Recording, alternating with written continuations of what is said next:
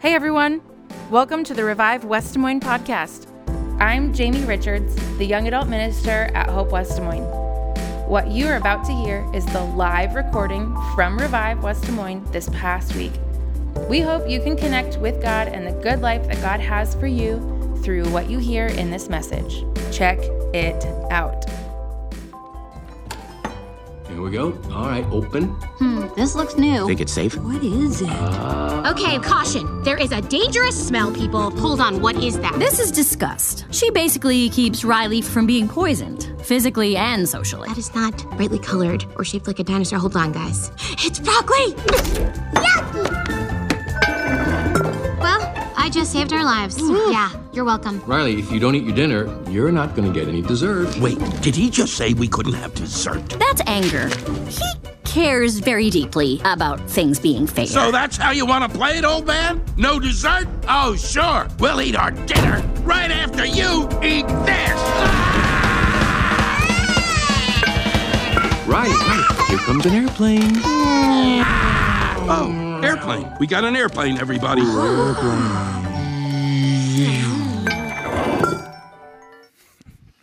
Well, that is a picture of my life currently. Uh, I have a fifteen-month-old little girl who refuses to eat broccoli, and airplane doesn't work. So uh, the interesting part is that usually the angry one is me, right? Like, she's happy-go-lucky, just lives her life, but then I'm the one being like, what is wrong with you? Like, eat your vegetables. Like, get your life together. You're fifteen months old. Like, communicate to me. Talk. Talk real words, figure out your life, go to bed, like just all the things, right? Like, oh, like a true picture of my life. So my name's Corey Nickel, and I'm a high school principal over at Des Moines Christian, and been on Revive Speaking Team here for a few years now. Um, I didn't want this topic for tonight, which is all about anger. Um, and I asked Jamie for a different one, and it was filled already. And uh, and then she's like, well, this angry one is open, and you'd be really good at it. And I was like, okay, either you know the sins of my heart, and you are full of God's wisdom, or God just really wants me here for this. So God has been doing a lot of work in my life um, through anger. And I, had, you know, like to be honest, I don't, I didn't really start talking about this until probably about a month ago. So you guys are getting like the real raw stuff tonight.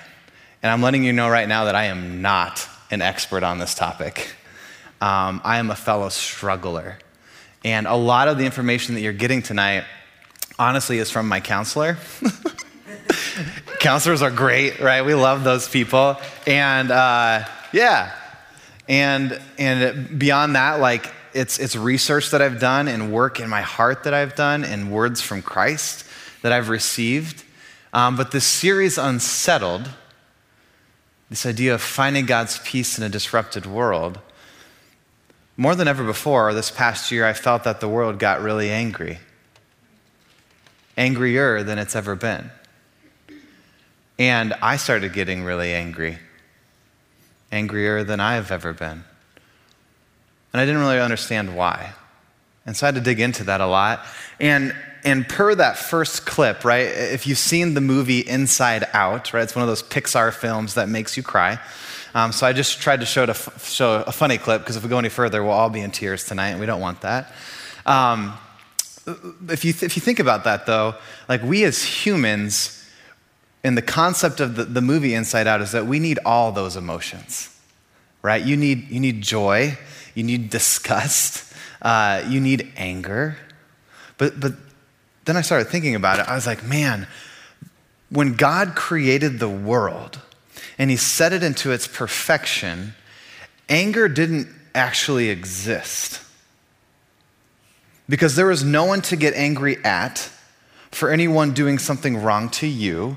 There was no category of things that we could be rightly and justified in our anger with that is totally sinful and despicable in the world. And thus, anger was not an emotion that any human being made in God's image or animal would need. So what is anger then? It is truly a product of the fall. It is a product of sin in this world that disrupts the peace that God intended. And as much as we think that we can just be the happy-go-lucky masquerade, the facade that I'm always full of joy and I'm always, you know, happy and I can get through all the stuff, anger will seep into our lives in ways that we don't realize. And it may not come out directly like we think anger would look like. It actually might be rooted way deep down inside of us in a way that we don't understand. But the output and the anchor to it is this idea of anger.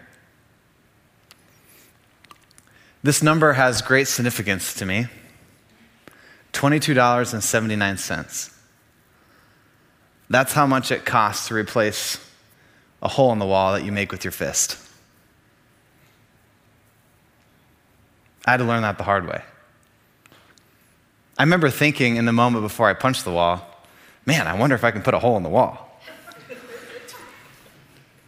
And then I tried it, and I did. Um, and then I remember crying because I was like, well, how much of an idiot am I? Like, I just had a thought about punching a hole in the wall, and I didn't stop myself. Like, I still, I still put the hole in the wall. Like, you dummy. Gosh. But man, th- th- the emotions that were in me before that moment were this like volcano just growing in power and in angst and anxiety and in stress, and it just got fuming in my head, and then boom, I lost control. Lost control. And it's literally just like that opening scene. Like the dude just takes over and his head, you know, goes on fire, and the output of that comes into the world. But it cost me twenty-two dollars and seventy-nine cents and a lot of emotional wrestling. And in this world, when we look at this verse that was read tonight, right? Churning cream produces butter. If we twist the nose or or punch a nose, it's going to produce blood. So it's basically saying, in the witty way that Proverbs does, get it straight. This stuff is real, and it's pretty simple. It's a matter of fact that when you stir up anger in your life or in someone else's life, there's going to be trouble. There will be trouble. But the message actually says it in a really witty way, right? If you're dumb enough... It's like Corey language, like, you dummy, right? If you're dumb enough to call attention to yourself by offending other people and by making rude gestures, like if you're dumb enough to go down that road, then don't be surprised if someone bloodies your nose. Because just like churned milk will turn into butter, well, riled emotions will turn into fist fights or word fights. Or internal fights. And guess what, people? Because of sin, we're dumb enough. We're dumb enough to go down that road, day after day, night after night. And in fact, we're in a generation, right? Whether you're a millennial, or maybe some of you are young enough to be, you know, centennials, whatever they are called these days, Generation Z. Um, we, we both, millennials and centennials, are um, the smartest people ever to come through. Hooray us, right? We're the most physically advanced people to ever come through. Go us. And we are the dumbest people ever to come through when it comes to our social, emotional well-being. We are. And that's flat out the truth. And because of that, we often are dumb enough to call attentions to ourselves, because guess what? Who matters the most in the universe? Me. And uh, by doing that, we offend people. And when we offend people, we ended up, you know, doing it through rude gestures, gestures, you know, like we sometimes, it could be a finger that goes somewhere, shouldn't, you know, like it, it could be a words that we say. It could be separating friendships, and then yeah, we're going to get punched back in the face too. And so through that, I think we have to understand what anger really is, right? So This definition of anger is probably the best that I've ever found. And it says this: anger is an experience.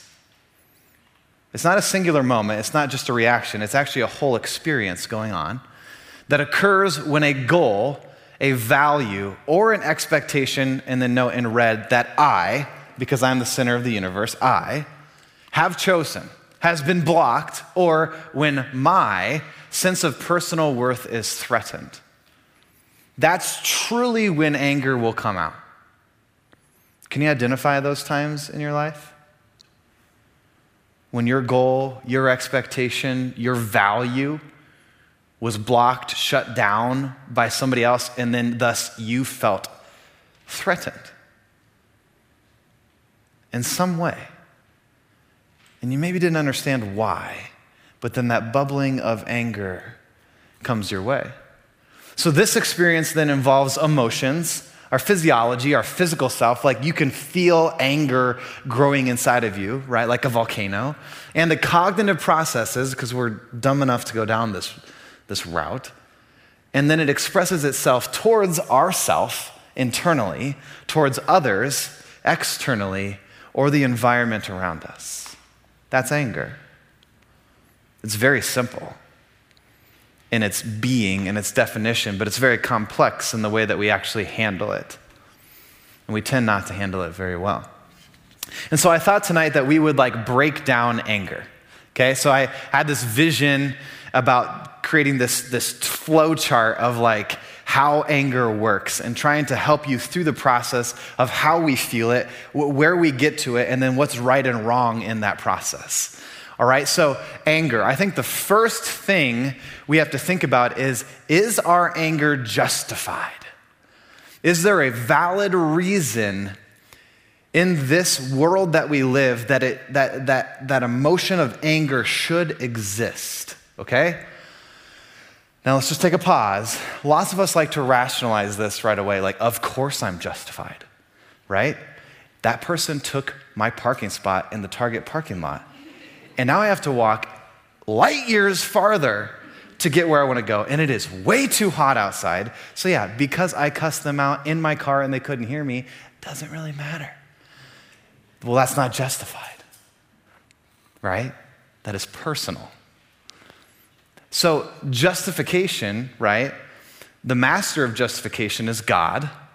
God has righteous anger. He is fully just in how he judges and how he values and his morals and ethics. But we are not, like I said at the beginning, we are fallen and sin has distorted us with how we use anger. And so if it's not justified, okay, which is I would say ninety percent of our anger in our lives, well then you're just lashing out in sin, right? Can we understand that to be a truth? If it's not justified, which is again, ninety percent of how our anger will work, it is purely just lashing out, that outward expression, like we're trying to bloody somebody's nose on purpose, and it's sinful. We shouldn't do that. Now, on the other side of it, if it is truly justified, okay, well, let's talk about that. Let's talk about the ten percent, okay? If it is justified, Jesus had justified righteous anger too. If you go to Matthew, I believe chapter twenty-one, he comes into Jerusalem and he starts flipping tables, right? I think it's everybody's favorite verse to use when they're angry to justify why they're angry. But that only works ten percent of the time, because when Jesus came in, he flips tables. He reminds the people there, he, he, he's like, what you are doing is not God's law. You are manipulating the people, taking advantage of them in order to make a profit. This is God's house. It is free. It is for a purpose that we would all be given our sacrifice, our sin at the altar, that we could be forgiven. And you're manipulating that system. It is not right. It's not for you. He had justified real anger in that moment. But also, he knew when to flip tables, and Jesus knew when to love his enemy. Because if you know anything about the Pharisees, okay, Pharisees being these religious zealots who know all the law, and they use the law to manipulate and, and control people, and they poke you a thousand times when you don't follow it, and they say, you're not good, you're evil, you owe us money, you need to go do this, you gotta be separated from the whole. And all they wanna do is be these powerful people, these Pharisees, who control the whole system, right? They are the people that showed up in Jesus' life and time and time again just picked him, uh, prodded him. And, and I tell you what, if any of, uh, of us were in that situation, we would have been like his disciple Peter, who whipped out a knife and cut off an ear, or done worse. But Jesus in all of that knew that his justified response to how he felt emotionally was not to do that and lash out, because it would be sinful, and he was perfect. So instead, what did he do? He loved them. He corrected them wisely with his words. He reiterated a different law back to them. But that's the issue, right? You and I don't often have the mind space, the heart space, the emotions to do that well. And so then, if, if we are gonna be in a world where we're actually lashing out, then what's causing that? One of those roots that's gonna be an anger that is lashing out, which is in sin, is actually gonna come out of shame. It's gonna come out of this belief that I am a bad person. But recognize that this is what we do when we realize that we're bad, that something's wrong with me, that I'm sinful. Well, we don't tell the world about it, do we?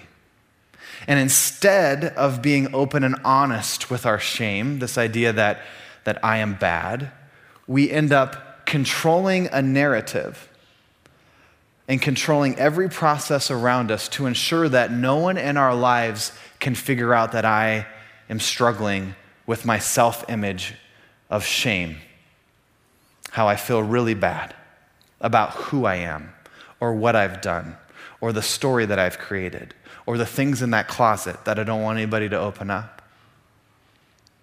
And out of that shame, instead of confessing it and handling it, we create a negative or a narrative of control that allows us then to overreact, and we we domineer those people around us, and oftentimes that will come out in anger then, because what is the one thing that I will protect forever?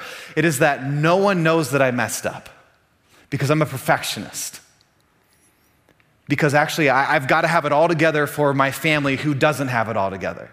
Because I'm the only one in this world that if I don't have it, if, if I'm not perfect and I'm not one hundred percent in, and if I'm not excelling at my job, and if my boyfriend or girlfriend don't love me, or my husband or wife, my kids, if, if they figure out that I have one crack in me and the dam's gonna explode, well, well then it's all over. And so to control all of that, I will domineer the situation, exert my anger, and say, I own it, let me do it. That's the end. And along the way, we hurt people. We say things, we do things, we act out, we erupt, and we ruin it. And then we withdraw. Quiet and alone, and we struggle with the shame, and we don't take care of it, and then we go back and we get angry again. And we get angry over things that don't matter at all.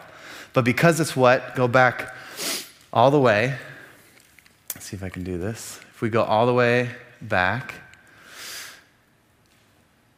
to here, sorry, almost. If we go all the way back here, because we can't control the goal, the value, or the expectation anymore.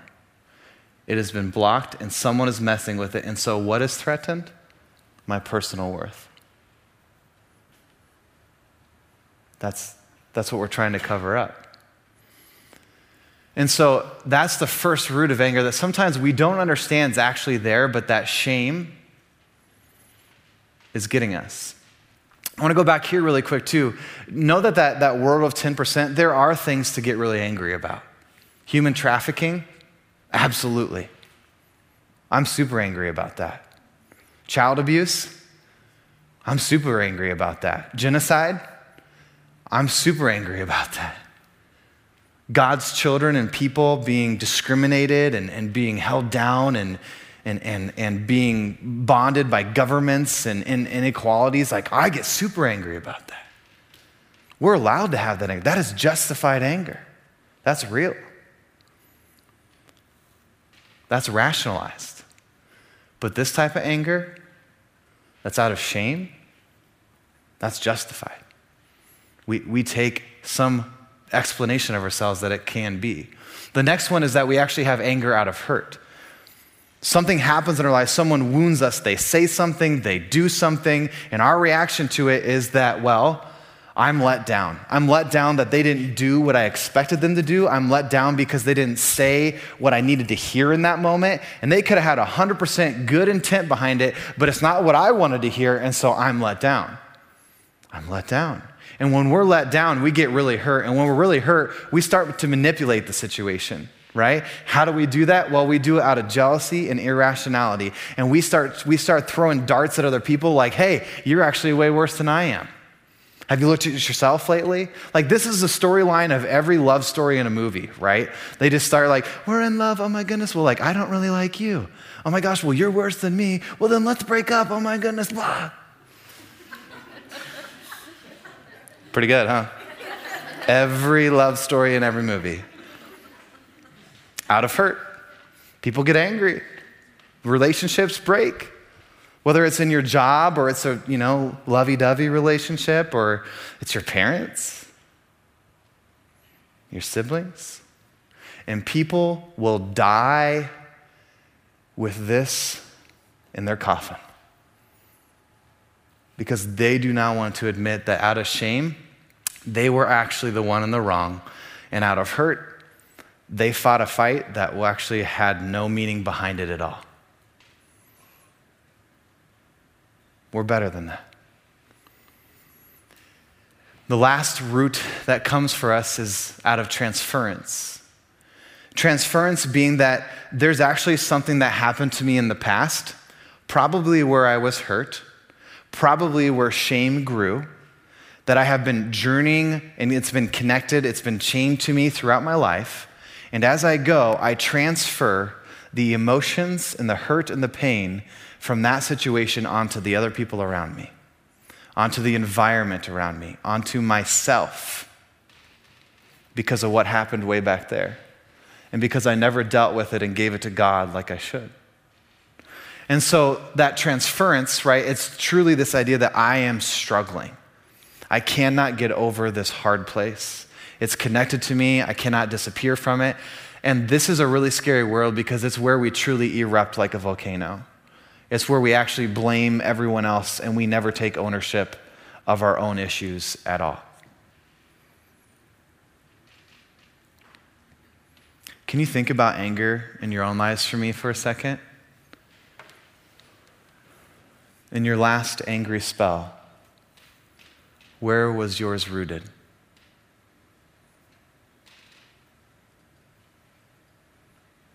Where did the lashing out come from?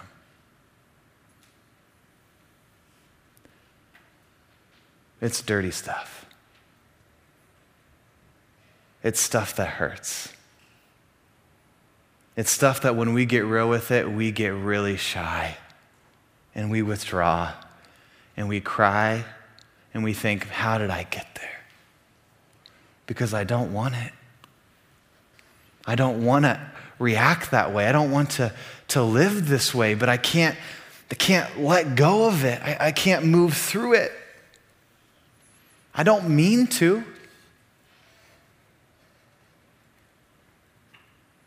That's where I got. I didn't want to be angry. I didn't want to lash out in anger. But I, I just couldn't figure out where it was coming from. So I had to start, start a journey of discovery. The biggest thing for us as Christians is, is that when others are unsettled in anger in our presence, okay, this is where we have a choice. when someone else brings their shame, their hurt, their transference in the sinful and broken world to us, into our presence, I have a choice. I don't have to let the little red guy in my head take over the controls, press it forward, and start an eruption. I don't have to let him. There are levels of me that can stop it before I get there. So when someone comes into our lives, we have the choice to magnify that situation and make it even worse, or bring the love of Christ, which is peace. In peace, in a really hostile situation, is beautiful. It's what Jesus was the best at. And to be honest, it's what we're the worst at. And so how do we do that? I wanted to give you five questions tonight that leading to resolving the anger in the moment, you can like ask yourself these. You can reflect on these after you've messed up. You can reflect on these if you're really good. It's called declarations in the moment, right? Like in your head or even out loud while something's happening, you can start being like, okay, what is true? What is true? What is true? What is true? What is true? I don't actually hate this person.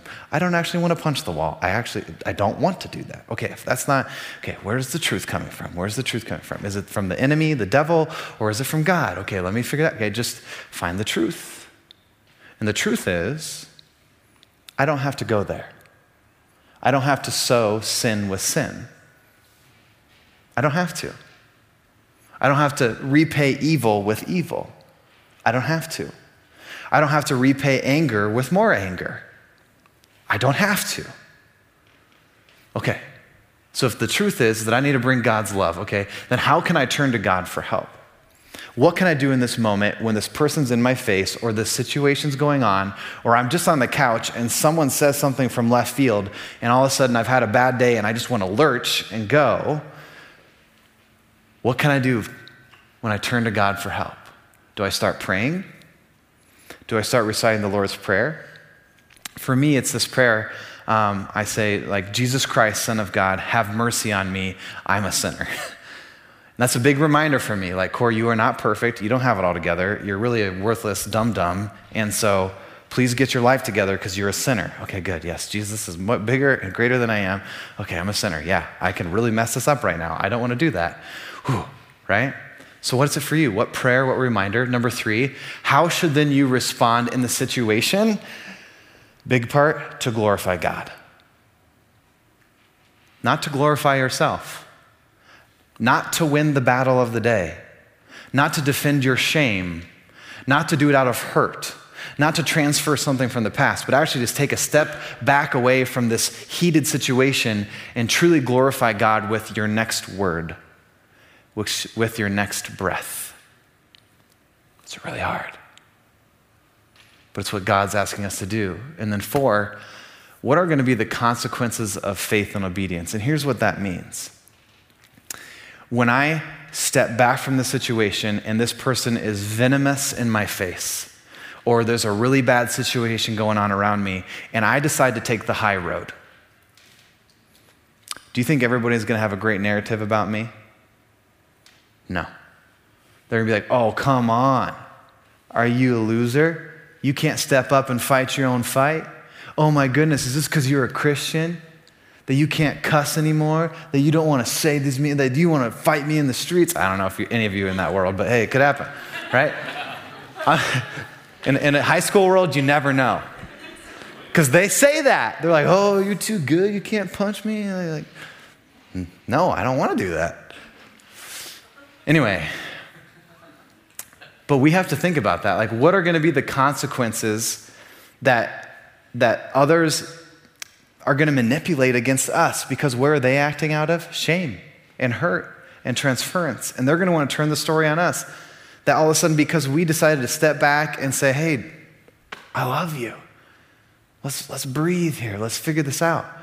The consequences might be they might punch you in the face and you didn't get a swing yourself. And what does Jesus say? Just turn the other cheek. Let them do it again. And then you have a really good story. But we have to have, we have to have the ability to think through that situation. This book that Jamie plugged tonight, right? Forgiving What You Can't Forget. Uh, Jamie and I were hosting online church this weekend, and we were plugging this book for the first time. You know, I had no clue what the book was. The church does. I don't.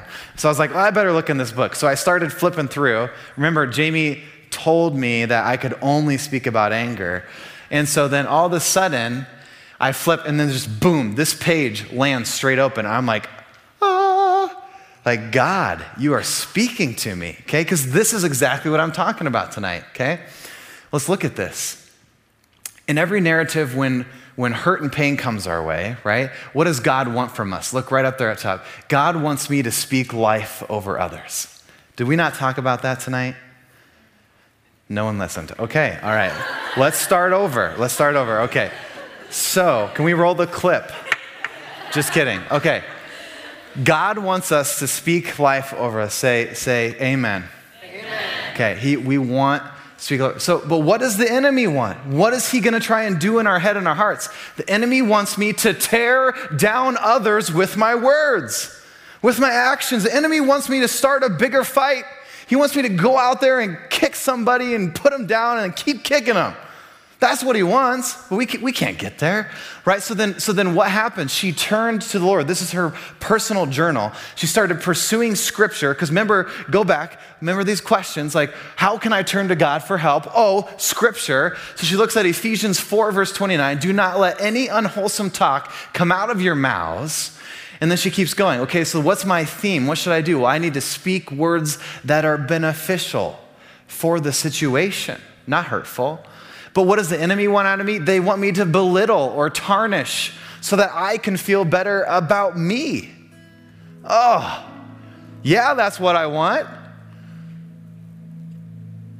But that's not what my spirit wants. That's not what God wants. You know what? After that situation, when we choose love and we bring peace, that doesn't mean that we're not still hurt, right? That we're not still actually feeling the pain of someone else's anger. And so then she leads us, well, let's begin this process. Let's progress into this issue. Let's suppress the radical, irrational emotions around it. Let's digress away from the evil thoughts in our heads that might tell us a different story. And let's regress into this confession that, hey, maybe I had some something to do in there too, and then let's forgive. And I think that's what resolves anger a lot, right? That if we can just forgive. And so in the Bible, he gives this commissioning verse in James, and I think it's so good to wrap up anger, right? It says this, my dear brothers and sisters, take note of this. Everyone should be quick to listen, not to throw a fist. We should be quick to listen, slow to speak, and even slower to become angry. Because human anger, well, that does not produce the righteousness that God desires. Why? Because anger is a product of the fall. It is icky. It's like broccoli trying to come into your mouth as a toddler. You just don't want it, and you will spit it back on dad every night. You just will. But God desires more from us. But I want to give you a challenge with that, because this verse in James, it keeps going on, because I want to let you know it's not an easy process. And it says, do not just merely listen to this.